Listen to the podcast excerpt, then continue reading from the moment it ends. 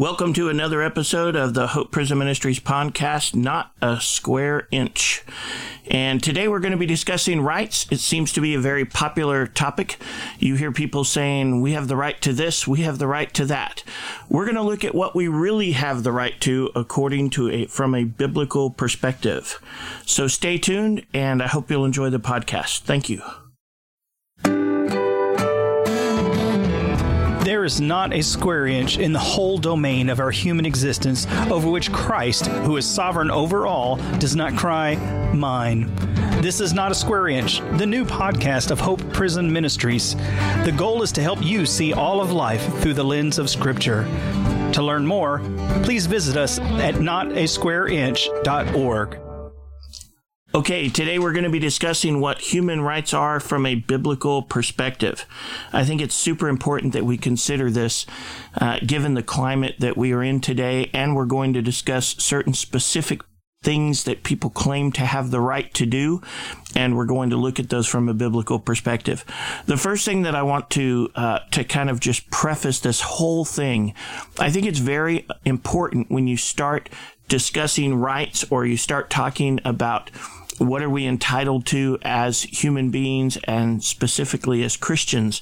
Because this podcast ultimately is to the Christian. It's to help you learn how to think biblically, to interpret all of life through the lens of scripture, to take every thought captive to the obedience of Jesus Christ. Remember what we've said, what the quote says at the very beginning. There isn't a square inch in the whole domain over of our human existence over which Christ, who is sovereign over all, does not cry, mine. So there isn't any decision that you make uh, in ultimate life, in reality, in living day to day, in dealing with other people, in your relationship to God, that Christ doesn't claim dominion over. If we are Christians, we belong to Christ, body and soul. And why is that? Well, this is this should be the kind of the presupposition or the framework around which you interpret all of your rights, around which we interpret all of our rights. The first thing that you need to know, this is from a quote in an article, and I will be posting the link on the, to the article online.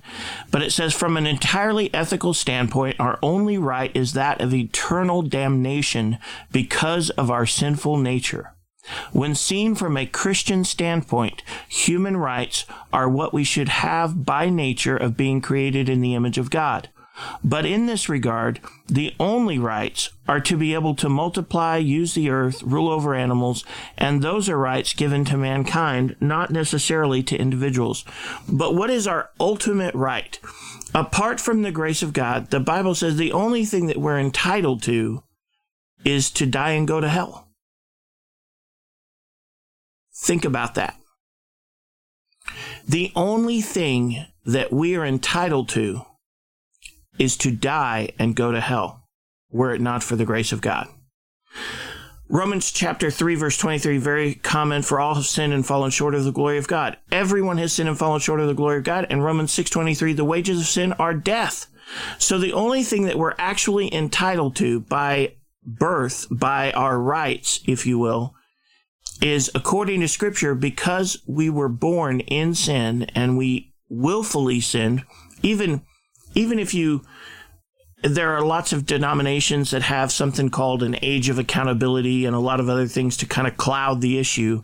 Even if you assume that there's an age of accountability, Augustine in his book Confessions talks about you can see the work of the sinful nature in us from infancy. You can see the work of the sinful nature. You don't have to teach a child to be greedy. You don't have to teach a child not to fight over a toy, not to cry when they're angry. All of these different things. You can see the work of the sinful nature at work in us from early, early infancy. And so by, according to scripture, the Bible says that all of us are born in sin. All of us are born worthy of eternal judgment from the, from the jump. All of us. Nobody is exempted from this. Now, when you start interpreting your rights, when you say, I have the right to, you might say, and let, let me be clear, some of these things, they're not always bad, but you could take even good things and make them into a right to which you're really not entitled according to scripture.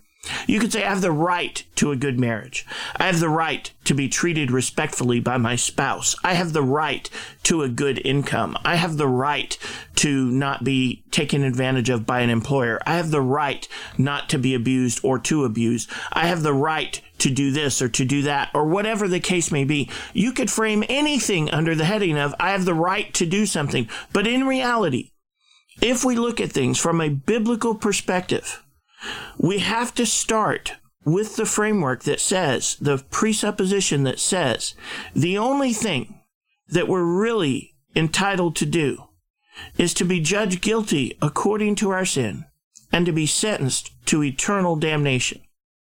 And the only thing that separates that, that changes that, is the immense grace of God and the salvation that if you're a Christian, you have in Christ alone. Think about that. You're really not, I'm really not, we're really not entitled to anything apart from the grace of God, except for eternal judgment and a judgment of flames, a judgment of eternal hell and damnation, apart from the grace of God. That's the only thing that the Bible says we're truly entitled to. And if you start, if we start from that premise, if we start from that presupposition, how differently would we live? How differently would we treat others? How differently would we bring glory to God? How much more would we bring glory to God by living with this one basic presupposition? I am not entitled to anything except judgment and damnation. And anything that I get any privilege that I'm given, any right that I claim, must be claimed in light of the fact that it is 100% a gift from God, from the grace of God, unmerited, undeserved. Think about that. Arthur Pink was a great theologian. And I've never forgotten that in his book, The Sovereignty of God, The Attributes of God, I forget which one it was. I think it was The Attributes of God. He was talking about the grace of God. And he said some people define grace as unmerited favor. He said he really doesn't think that that definition does the grace of God justice because grace is much more than unmerited favor. It is demerited favor. And he gave the example of a man who would come and say, Can I have $5? And you might say, Sure, I can give you $5. And you give him $5, and that was grace. It was unmerited in some sense. He didn't deserve it. He didn't earn it. He didn't work for it. You just gave it to him. But if the week before that person, that same person had come and robbed me and beaten me and taken everything that I owned, and then came to me the following week, knowing that some money, that I'd somehow come into some more money, and they said, Would you please forgive me? And would you please give me $5? I need $5. And if I gave that person who had just beaten and robbed me and left me for dead $5, that would be more comparable to the grace of God. Because you see, with the grace of God, it's not just that we don't get what we deserve, it's that we get what we don't deserve too. It's not just that we don't get what we deserve, hell. It's that we get what we don't deserve too. Why? Because we've done things, sinful things, horrible things. And this is the incredible grace of God. What does the scripture say? God demonstrated his love toward us in this, in that while we were sinners, Christ died for us. You see, the glory of the gospel and the glory of this great God saving sinful humanity is that it's not just that we don't deserve, it's not just that we that we that he shows mercy and grace to us as if we've done nothing wrong. No, far be it. It's actually that we have been enemies of God. We've fought against God. We've lived in rebellion against God. And the same God gives us great grace. Great grace and saving mercy despite our sin, despite the worst we have ever done, despite the worst we will ever do. God demonstrates his love toward us in that while we were sinners, Christ died for us. Now, he died for us that we would no longer continue in that sin. But the point is that when God gives us grace, it's not that he's giving grace to somebody innocent. It's not that he's giving grace to somebody who's deserving or worthy. No, those would be wages, Paul says. If he gives us what we deserve, those are just wages. We're entitled to them. But if he gives us that which we don't deserve because of our sin, because of our rebellion against him, then that is grace. So when you think about these are my rights as a person, these are my rights as an individual created in the image of God or a citizen of the United States or whatever, nix that. Start with this. I'm entitled to nothing but judgment and damnation. But God, in his infinite grace and mercy, has given me more. I think if we start with this presupposition, we're going to live differently. HopeAfterPrison.com we help locate transitional housing for those being released from prison, regardless of their crime.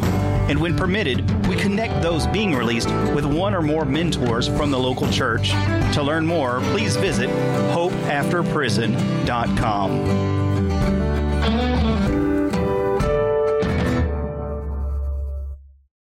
Okay, we're going to look at the scripture now, and we're going to look at one of my favorite passages in all of scripture. We're going to look at Acts chapter 17. This is when Paul is dr- addressing the men of the Areopagus, kind of like the intelligentsia think tank, uh, group of really intellectuals for that day. Then Paul stood in the midst of the Areopagus and he said, Men of Athens, I perceive that in all things you are very religious. For as I was passing through and considering the objects, objects of your worship, I even found an altar with this inscription, To the unknown God. Therefore, the one whom you worship without knowing, him I proclaim to you. God, who made the world and everything in it, since he is Lord of heaven and earth, does not dwell in temples made with hands nor has he worshipped with men's hands as though he needed anything, since he gives to all life, breath, and all things. Note, nor is he worshiped, verse 25, with men's hands as though he needed anything, since he gives to all life, breath, and all things.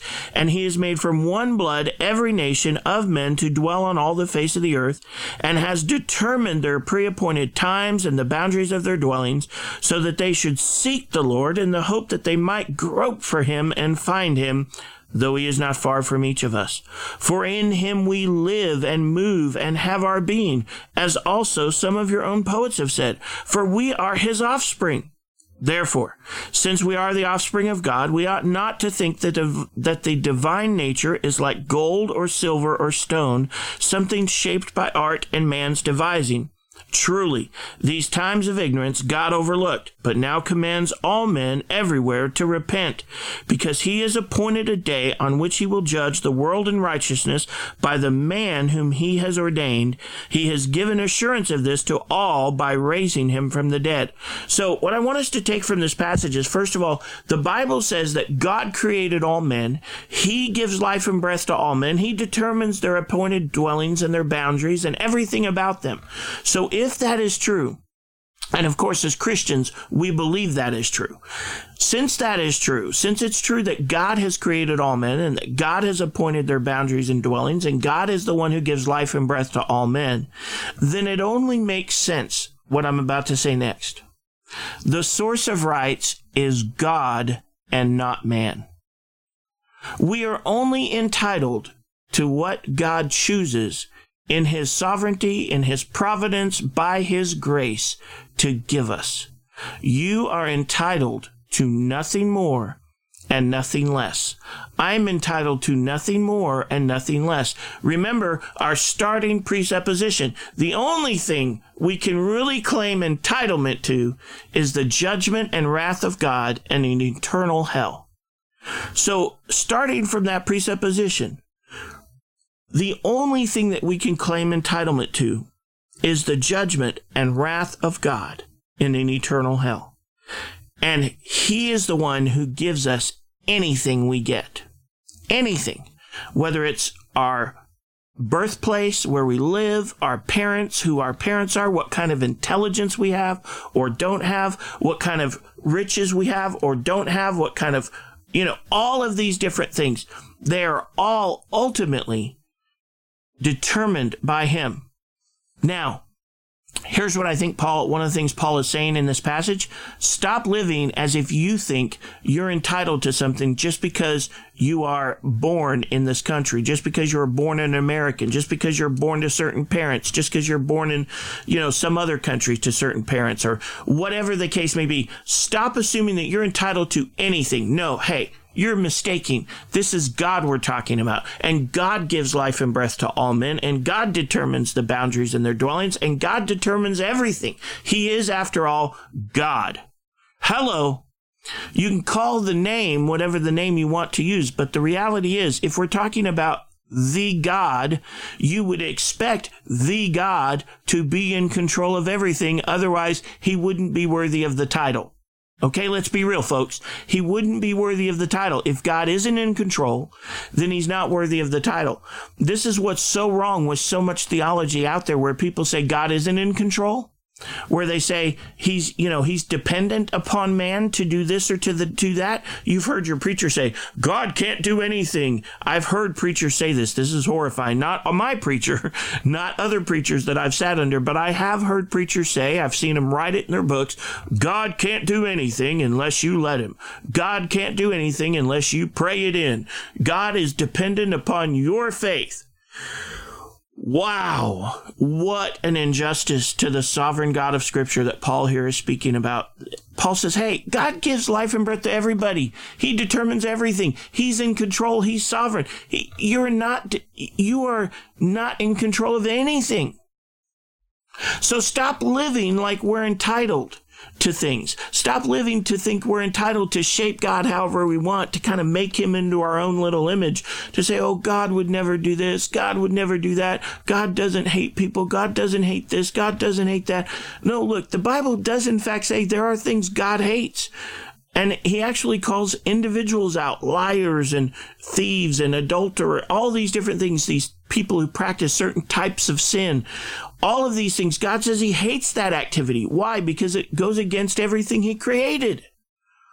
And so there is, in fact, the wrath of God. And God wouldn't be God without the wrath of God. God wouldn't be God without the justice of God, the mercy of God. So there are things that God hates. There are people that God is with whom God is not pleased. He has created them for a specific purpose. That's another topic for another day. But the bottom line that I want you to see here is we are not entitled to anything except God's judgment and wrath, and anything that we get is mercy.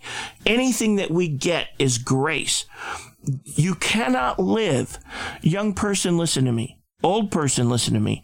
We cannot live as if we're entitled to anything.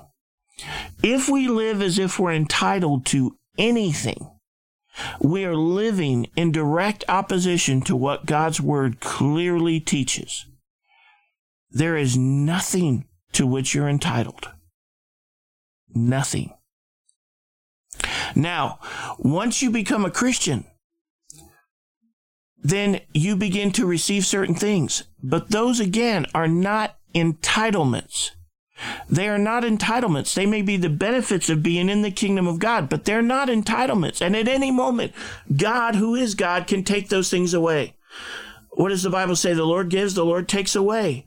The Lord chooses. He rises up. He blesses. He condemns. He does all of those things. He takes hearts of stone out and puts in them hearts of flesh, or he leaves the hearts of stone in there. God does as he wills. We read this in an earlier lesson. God does as he wills among the inhabitants of earth and among the inhabitants of heaven. And there is no one that can say to him, why have you done this? God does as he wills. So there isn't anything to which you can say specifically that you or I are entitled. We don't have rights apart from the grace of God. That's a very important point. I want you to think about that.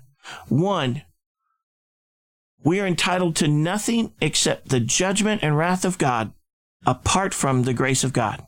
We're born sinners. We're born rebellious. We've rebelled against God and we have lived in defiance of God and his order. And so by scripture, we're entitled to nothing except the wrath and judgment of God. If we get anything else, it's 100% grace and mercy.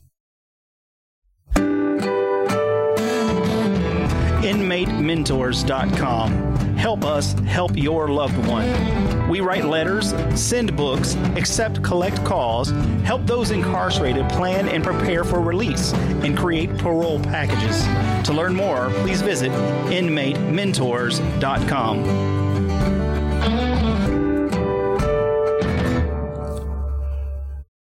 Romans chapter 13, verse 1 says, Let every soul be subject to the governing authorities, for there is no authority except from God, and the authorities that exist are appointed by God.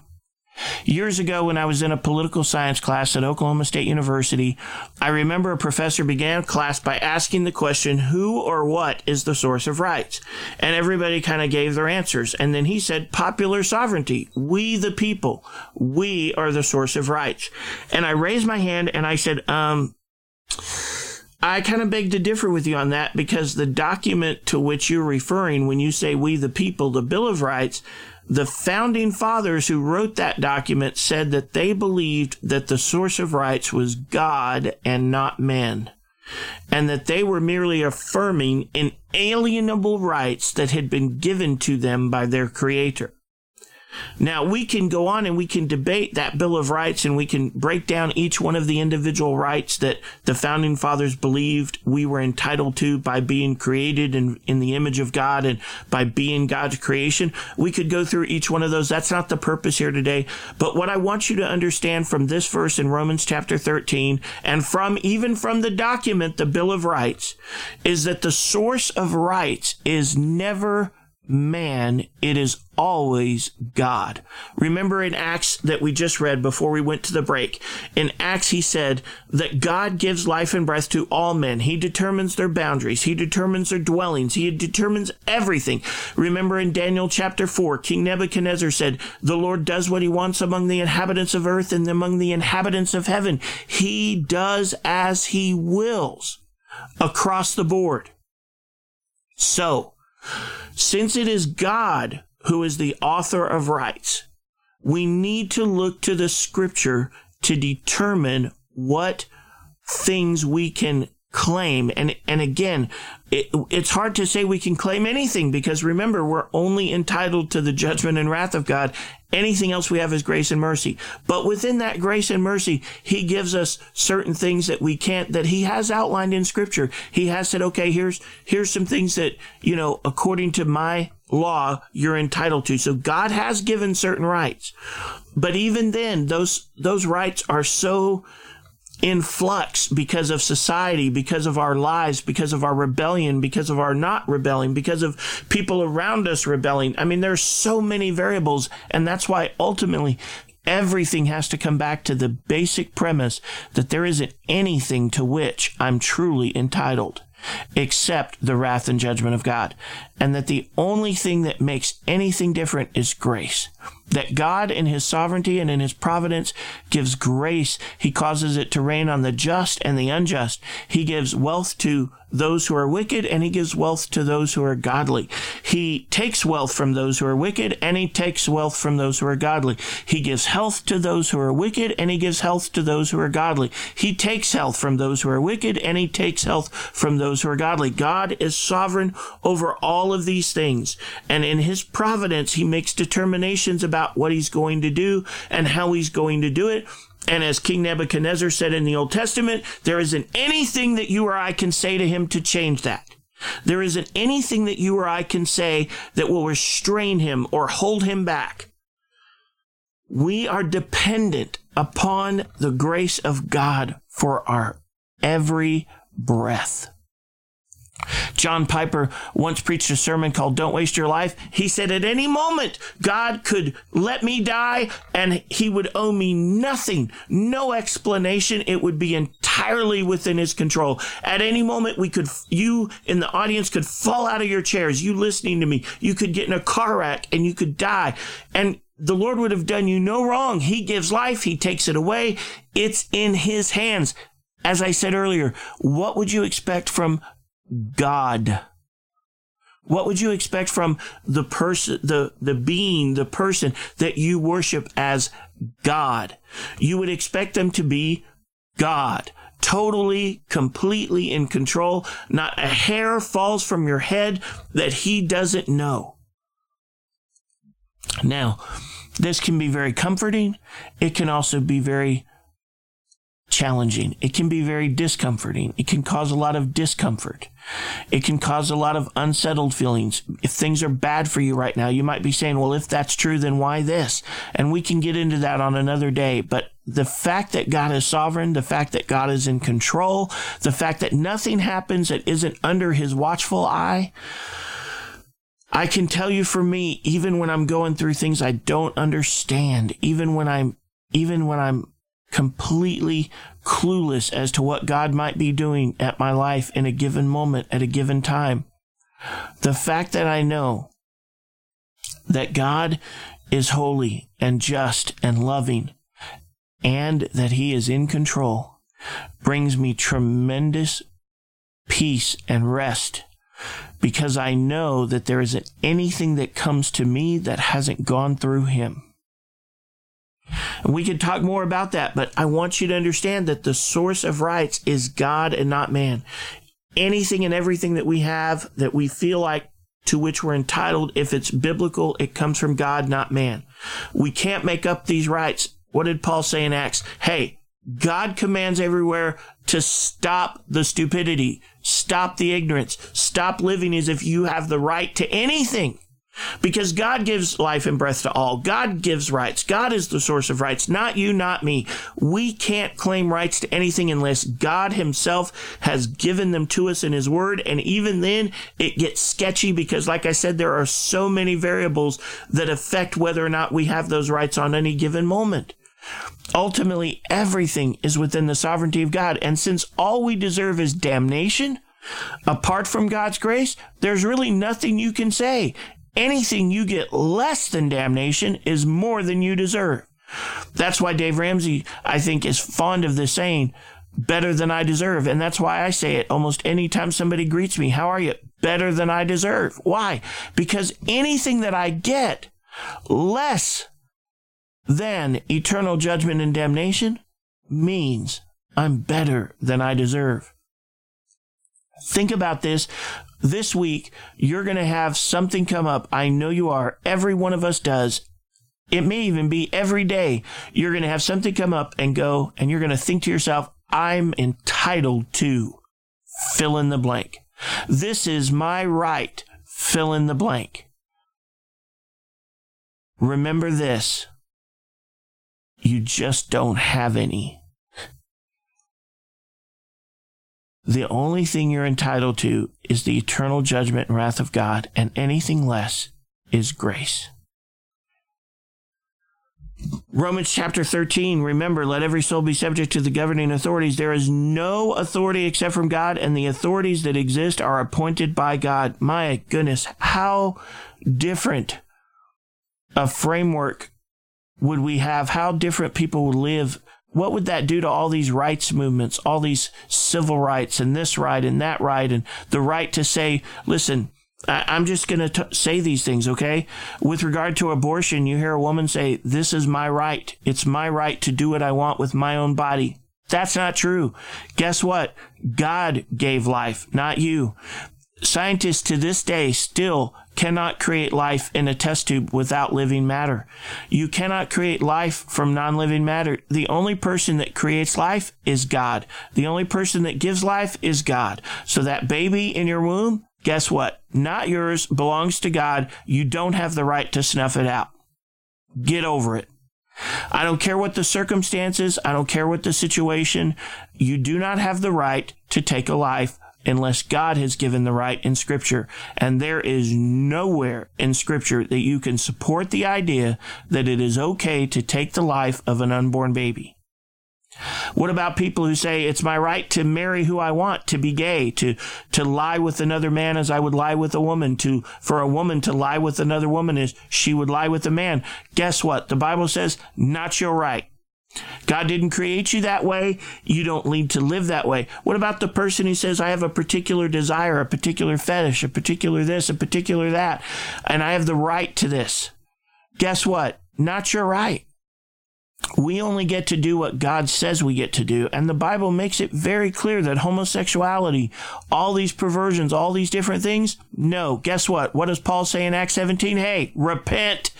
God has commanded you to stop the foolishness, stop the ignorance, stop living like you determine who your rights are, what your rights are. It's all a lie. No, you don't get those rights. You were created by God in the image of God. You get to live the way He says you should live, the way we, the way He says we should live. That's the way, those are our rights. Those are our rights. We get to live the way He says we should live. We get to get the things He says we should have. We get to get you know, whatever it is that he says, anything he says we don't get to have, anything he says we, any certain way we don't get to live, guess what? Not ours. Not our rights. What about wealth? What about people who say, well, it's my right to take some wealth from someone who's earned it their whole lives and to redistribute it to somebody else who's never earned it? Uh, the welfare system and other things. What about people who say it's my right to, to take this wealth and to, to take it and fund the abortion clinic or the uh, gay rights activists or whatever? Not your right. And it's not my right. We don't have rights except what God gives us. It's so important that you remember that. And what is supposed to govern our rights and how we live? 1 Corinthians chapter 10 verses 31 through 33 says, Therefore, whether you eat or drink or whatever you do, do all to the glory of God. Do all to the glory of God. So whatever we do, what should be the guiding principle? Does this bring glory to God? Is this in is this consistent with God's word? What about the person who says, "I'm not a man, I'm a woman. I'm a woman trapped in a man's body. I'm a man trapped in a woman's body." And you so they claim their own sex. No, you don't get to do that. That's not the way God created you.